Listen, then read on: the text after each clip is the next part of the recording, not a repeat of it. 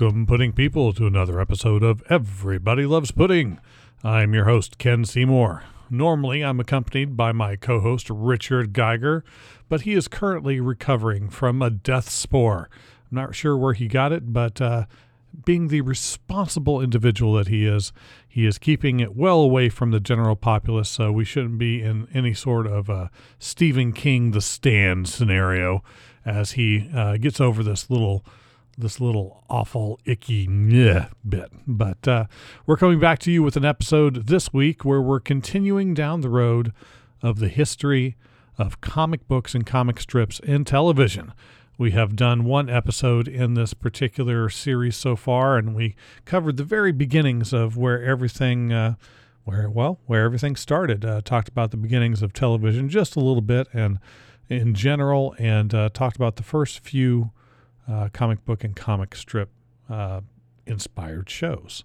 Now, just as a reminder of what we consider to fall into this particular category, the source material must have been a comic strip or a comic book before it was adapted into any other uh, film or television medium. Now, it could have been uh, a novel before it was adapted into a comic book or comic strip, uh, but it must have been that uh, before it was in any sort of uh, radio play or or television or anything like that.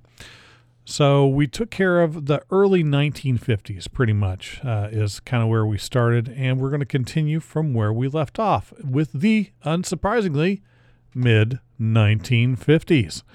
Um, we'll probably, I think we'll get to the late 50s. Uh, we'll see how our timetable goes, and I don't want to go too far without my my friend uh, at the at the helm with me. But uh, we'll we'll see what we've got. So let's let's journey back to the year 1954. Now, 1952 uh, is kind of where we left off. We talked a little bit about uh, Adventures of Superman and Terry the Pirates. Uh, we will go with 1954 Flash Gordon. Now, Flash Gordon was originally a comic strip that was started in 1934. This particular television series, which was a live action series, lasted a single season. Uh, Alex Raymond, uh, the creator of Flash Gordon, had quite uh, quite a run with this particular uh, particular series, but this isn't the only thing that he was known for. Um, he had several very popular strips that he was he was part of. A Rip Kirby was popular. Um, Jungle Jim, Secret Agent X9. Those two in particular uh, were adapted into films, uh, which we talked a little bit. I seem to remember at least one of them in our history of comic book films. We stayed away from the comic strips but uh, both were adapted a, a, couple of different times into other medium. But these strips ran a long time. Uh, in specific, uh, Flash Gordon uh, lasted until 1956, uh, having started uh, significantly earlier, or not 1956. I'm having one of those days, you know. I may not be uh, down quite so long, but uh, it, it, it kept going for quite a long time. Um, anyway, so let's let's get to kind of what this is. the Flash Gordon is kind of an early an early sci-fi strip where the whole concept is that Flash is not really like an astronaut or anything. He's a he's a polo player. so I mean, he's he's an athlete, and he decided that uh, he wanted to uh, parachute from an aircraft uh, that had just been wrecked uh, by a falling meteor because you know that's what you do to try and save yourself. Uh, and when he lands uh, with his partner in crime, as it were, the uh, Dale Arden, uh, who he grabbed on the way out of the plane. Uh, they're just in time to get on a rocket ship headed for the planet Mongo. this is a, a kind of a real campy sci-fi series. It's it's got a classic art vibe to it. There's a lot of there's a lot of really good stuff in this. Now, a little bit to understand is just kind of as a product of its time, some things don't age quite so well. Um, the main villain of the series, uh, Ming, is clearly you know the the kind of the the evil Asian name sort of a thing, it um, it wasn't quite quite all like that, but there was definitely some some there's definitely some influence uh, of that. So if you're going at it with uh, 2022 eyes and you look back at it above and beyond that, you know, the, the science fiction element is really, really dated. Um, it's, it just, uh, there are certain social elements that don't, don't play quite so well. Um, now this was clearly, um, in competition with Buck Rogers, because uh, you know that was really popular, and if I remember correctly, predated Flash Gordon. But uh, it was, uh, like I said, this this whole series was just a lot of fun. They they they just had uh, so much to work with, and Alex Raymond was uh, was very talented in the way that he put stuff together. Uh, the television series specifically if you look at it, the individuals that were involved with it, this was pretty much the one thing that they were known for. Uh, Steve Holland played Flash Gordon. Irene uh, Champlin was Dale Arden. The only other name that is in pretty much all the episodes is uh, Joseph Nash as Dr. Hans Zarkov. Um, none of them are really names that you would notice from much of anything else. You look at who did the direction of everything. Uh, Gunther von Fritsch didn't really do much of anything else. Now, Wallace Worsley, uh, he, however, did quite a bit of second unit direction and assistant directing throughout the years. Uh, a lot of, you know, westerns and even worked with uh, Alfred Hitchcock Presents and you know a variety of other things, a lot of films. Um, in fact, he was uh, an assistant director, uh, uncredited anyway, on The Wizard of Oz, which was kind of neat. But in terms of just you know luminary names that people may recognize, there, there isn't exactly a whole lot from this particular series, which is not terribly surprising. It only lasted a year, and it was still it was still kind of an early um, an early item. Now, one kind of interesting thing for me that I thought was kind of cool in terms of production management. Uh, Mr. Worsley was also involved with like ET and uh, and Deliverance and Slapshot. I mean, so, so this guy, this guy specifically, was involved with a lot of really cool stuff. Um, I never saw this series in its original. It was black and white, which you know, as a kid, was not real interesting to me. Uh, and I don't think it was syndicated on any of the like three channels that I could get when I was that age. But I would uh, definitely like to see some of this, um, some of this material now and see how it holds up. It seems like it would be a lot of fun just kind of give a bit of a, a look to. So that is our first entry into uh, 1954. Now, that actually is the only entry into 1954. Now I mention it, there's nothing that was in 53 that came out that I know of uh, from any of my research that I found so far, and nothing else in 54. But if we travel to 1955, we do get back into having at least one um, television show based on a comic strip or a comic book, and that is specifically Sheena, Queen of the Jungle.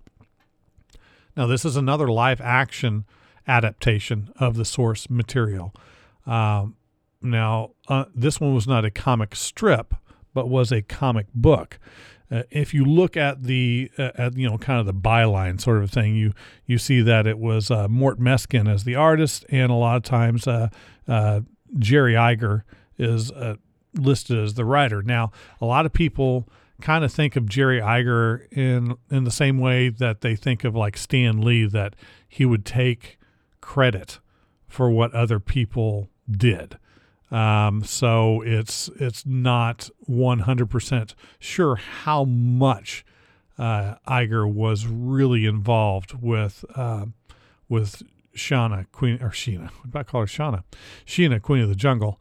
Um, but as far as Meskin goes, Meskin was involved with just tons and tons of really interesting uh, projects. This is like early, early comic book stuff. So if you're looking at you know Marvel and DC, you will probably not recognize a ton of what of what he what he did work on. But uh, if you look at some of the old stuff like uh, Mister Satan and uh, uh, Vigilante and uh, he did Starman. I mean, so I mean, so there, there's there's some really cool stuff. It's just got his particular style has just kind of a a really neat early feel to it. I I I love it. It's just kind of implied lines the way that that he would put things together. It's it's it's it's lets you kind of put some of the picture in your mind, uh, and and it it's just neat. I always like that. Um, now, Sheena, the Queen of the Jungle, was originally supposed to be kind of like a Tarzan sort of a thing. It uh, was from 1937 originally. Um, and it was actually, okay, so it wasn't exactly a comic book. It was in a, a tabloid, but it was really a comic book. Um, and it was it was a British uh, tabloid called Wags.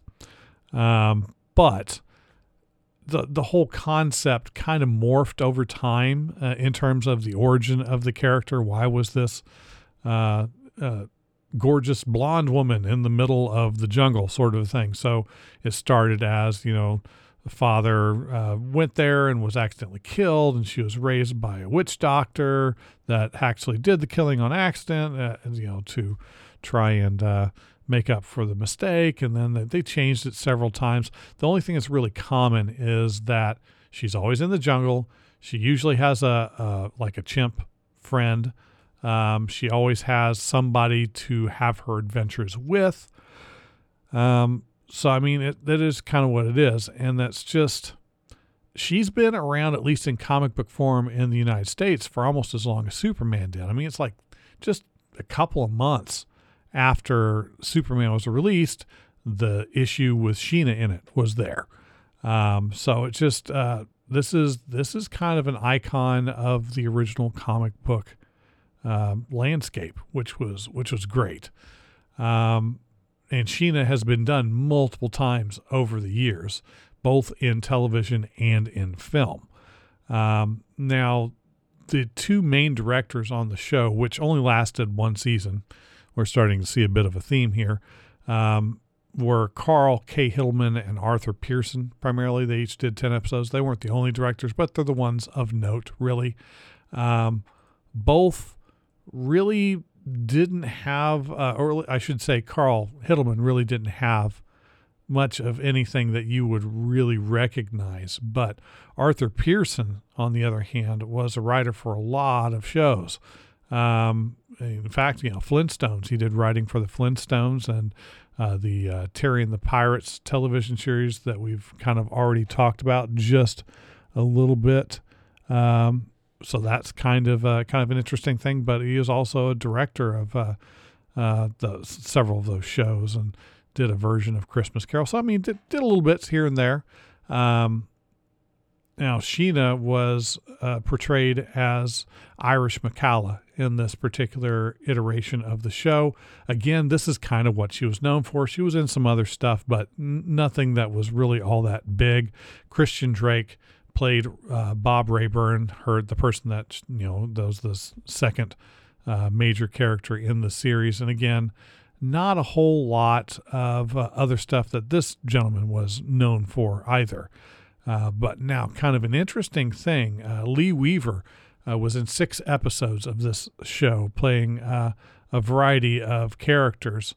But if you don't recognize that name, Lee Weaver was in a lot of stuff all the way, you know, cur- even to current day. He's still in a ton, a ton of stuff.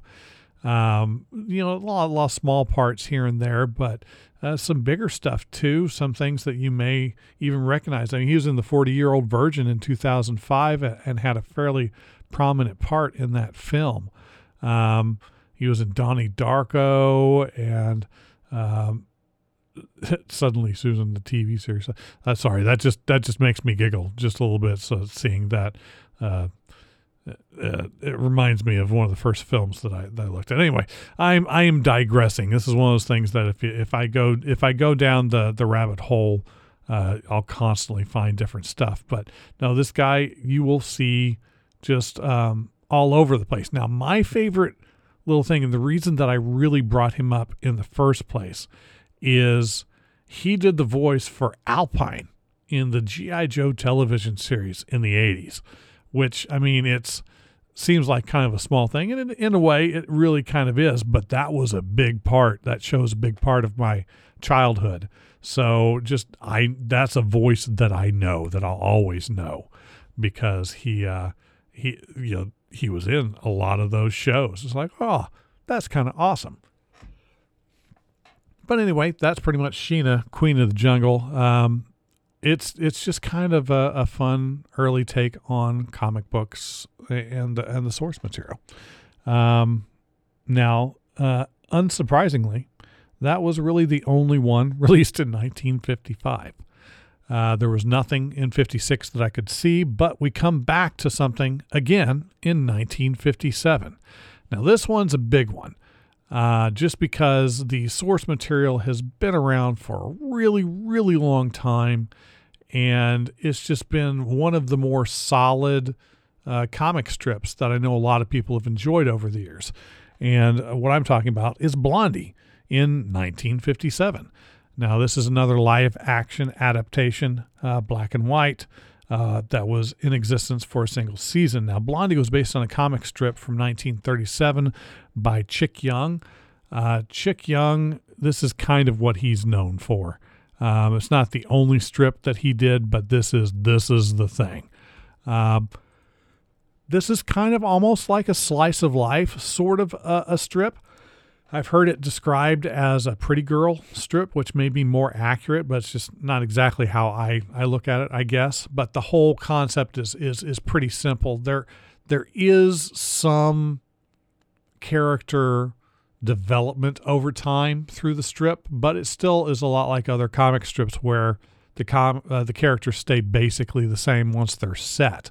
And so the kind of the whole concept was, you know, uh, Dagwood, who is the guy that has hair growing out the side of his head for some reason. Just I'm still not quite sure what that is supposed to represent, but it looks really neat, and I've always liked it. Uh, is basically he's super rich.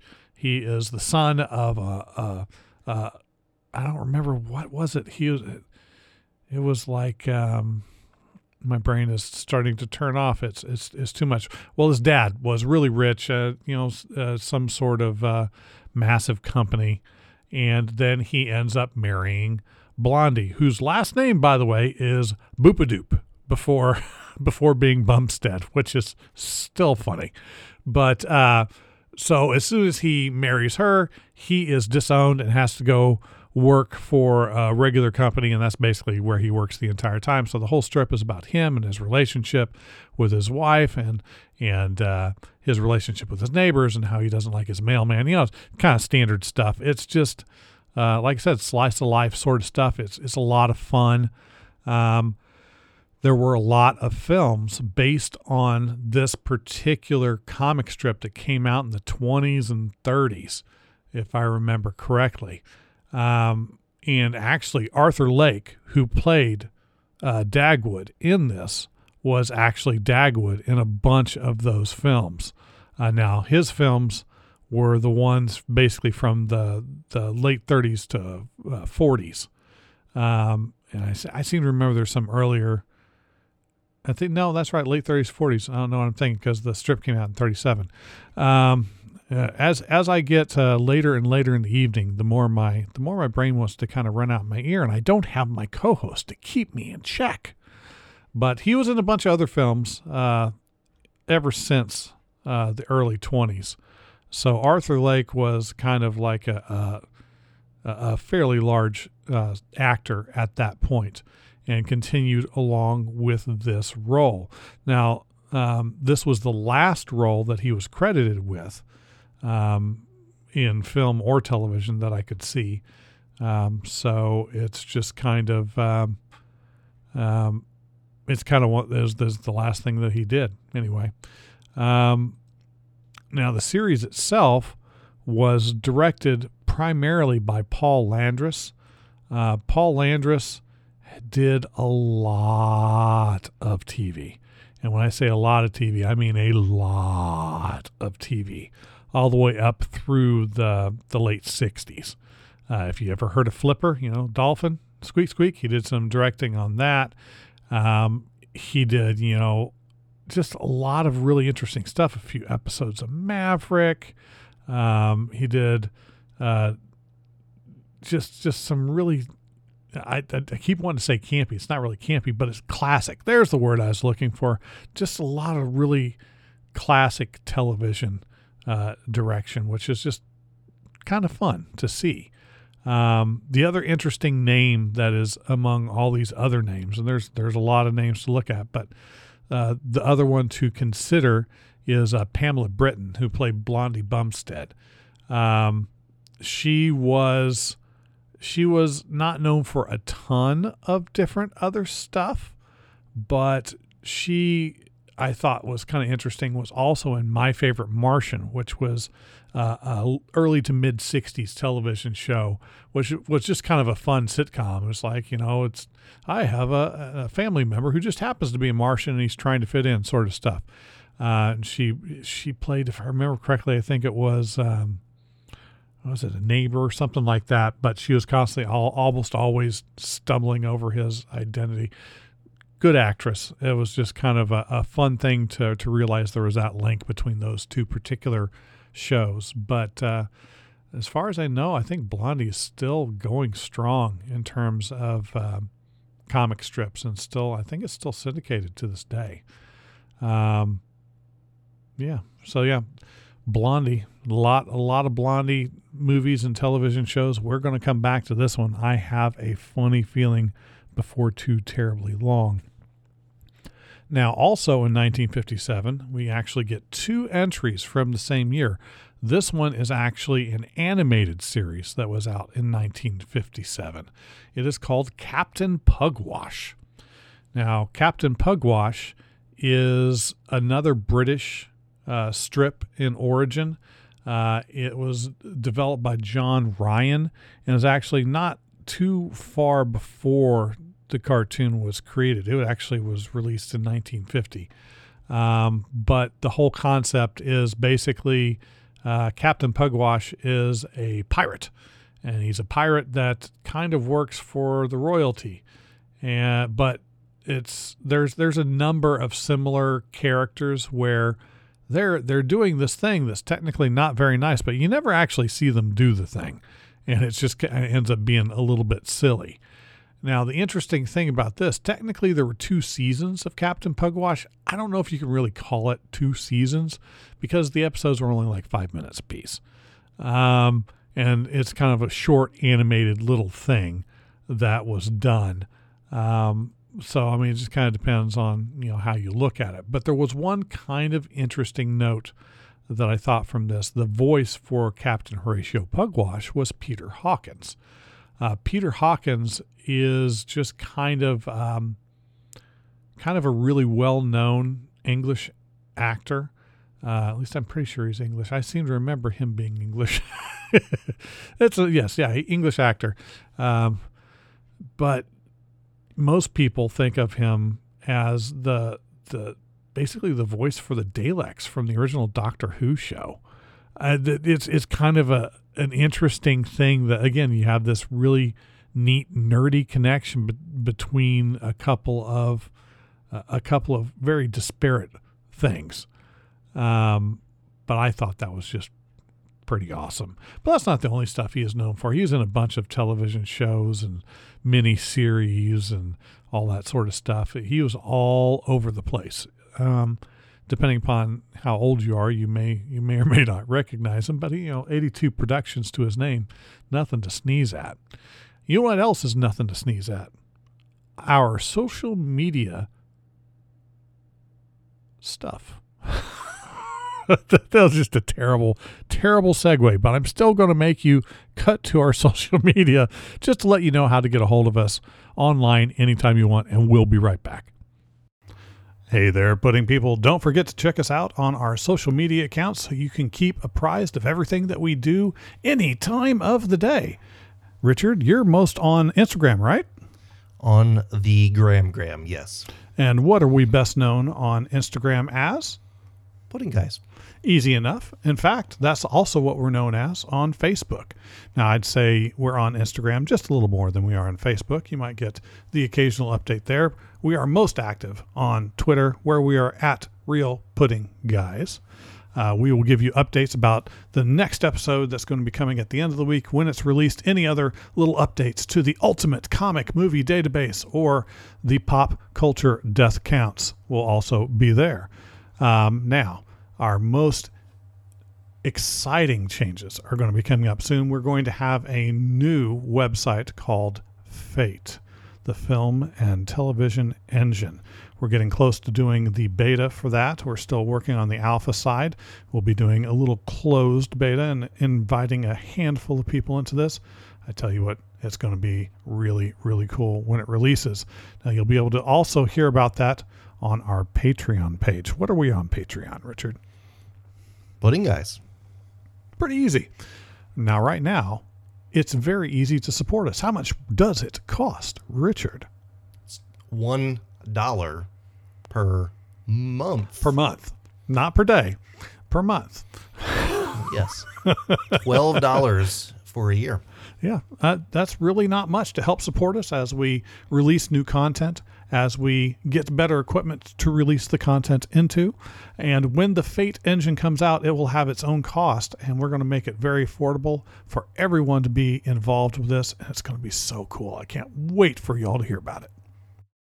I'm trying to keep this episode a little short and sweet because I'm still recovering from a little of the illness myself. Uh, unfortunately, uh, Richard was not the only one to be sidelined by by a death spore. I'm just getting over mine, I think, a little bit faster than he's getting over his, and I think mine was maybe just a little less serious than than his his is. But let's come back to the late 1950s. Uh, we're going to talk a little bit about something that wasn't exactly released so much as it was almost released. And man, do I want to see this thing. Okay, so in 1958, there was a um, there was basically an attempt to make a an Adventures of Super Pup TV show. It got um, it got about as far as a pilot, and I think they then released it as a TV movie. But what I really want you well, first of all, okay. So when I talk about Super Pup, it's you know obviously in the vein of Superman, which is you know Shuster and Siegel, uh, DC, you know, da, da, da, look at the sky, you know that sort of stuff. But it's his dog, uh, and specifically it's the it's the puppy. But I need you to understand this is a live action adaptation. it looks so bad.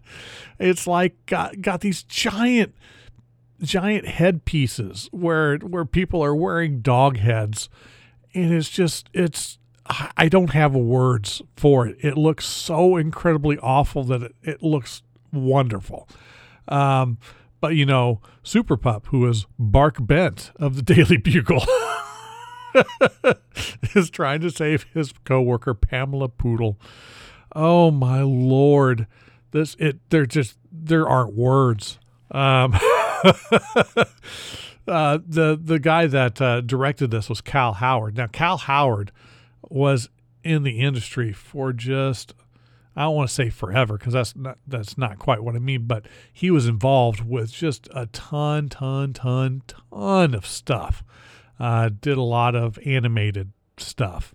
Uh, so if you like the old Woody Woodpecker show or Bugs Bunny or things like that, he was he was a writer that did a bunch of that stuff. Uh, so that makes me feel like this particular um, this particular thing here would have that kind of energy, that silly, ridiculous energy. And the thing is, the lead on this was Billy Curtis, you know, wearing this giant dog helmet, basically. Now, Billy Curtis was in just a ton of stuff, like almost uh, 120 different uh, productions over the course of years. A lot of bit parts, a lot of a lot of small things here and there, but he has a very recognizable face. And if you watch the original Wizard of Oz, he was the Munchkin father, is what he's listed at. But you cannot you cannot miss him. He's he's really, really recognizable.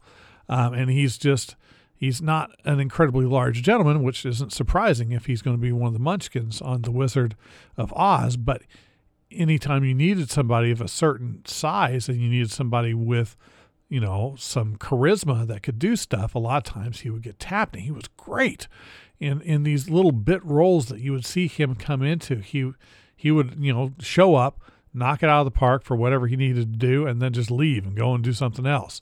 You get the same thing with Angelo Rossitto, who is also in this production.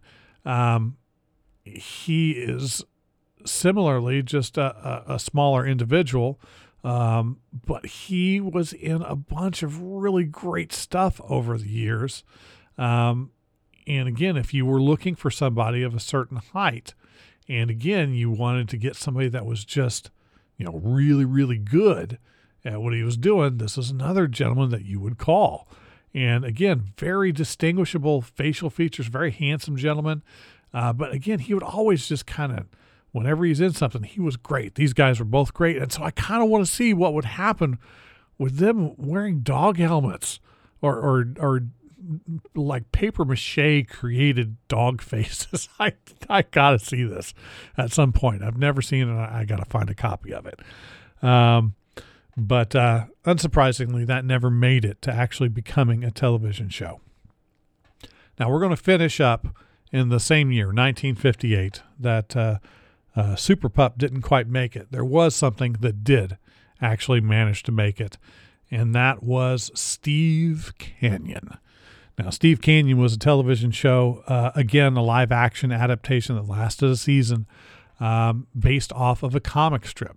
Now, the original Steve Canyon was uh, a strip that appeared in 1947, created by Milton Caniff. Now, if you recognize that name, we talked a little bit about this gentleman the last episode because he was the one that was responsible for Terry and the Pirates. Uh, so Milton did quite a bit of, of work back in the day, and he had a lot of uh, influence, uh, or not influence, but well, a lot of influence on the industry is what I was trying to say, because he's had some big stuff. So whereas uh, Terry and the Pirates was more a traditional kind of adventure fair on the high seas, this was a, a post-war kind of a thing. Think uh, Tony Stark without the technology. Like I'm the owner of a large business, and specifically, my business is flying pa- uh, flying planes on dangerous missions. And you know, they're we're trying to avoid the bad guys causing bad things to happen. So you just kind of kind of go anywhere with that. Um, but it, it, it it resulted in just again a lot of really interesting uh, it feels almost like if you ever watched a 70s action show um, it's got that kind of a feel. I don't know of a better way to explain it but that, at least that's what i get from it. Uh, the vast majority of episodes were directed by lamont johnson and don taylor. Um, now those names if you're not completely familiar with them they have both been in the or they're both in the industry did a lot of stuff over the years. Um, I'm trying to think. Uh, maybe for Lamont Johnson, lipstick might be his most well-known um, individual, but you know a lot of a lot of stuff over the years and some some really interesting things here and there between television and movies. Uh, Don Taylor, on the other hand, uh, Escape from Planet of the Apes, man, the original. Um, so that's kind of a, a really cool thing. The Island of Dr. Moreau, Final Countdown. I mean, this this guy directed some really cool uh, stuff back in the day. So this is one of the one of the gentlemen that's partially responsible for this television series. Uh, most of the names, unsurprisingly, when you're looking at the early to late 50s on these shows that were based on something else, you're not getting a lot of names that you will necessarily recognize uh, for a lot of other stuff. But Dean Fredericks played Steve Canyon uh, in the lead on this particular show, and he was in a bunch of other stuff, you know, like uh, Adventures of Rin Tin Tin. He did a little before this particular show, and he's in some stuff after it.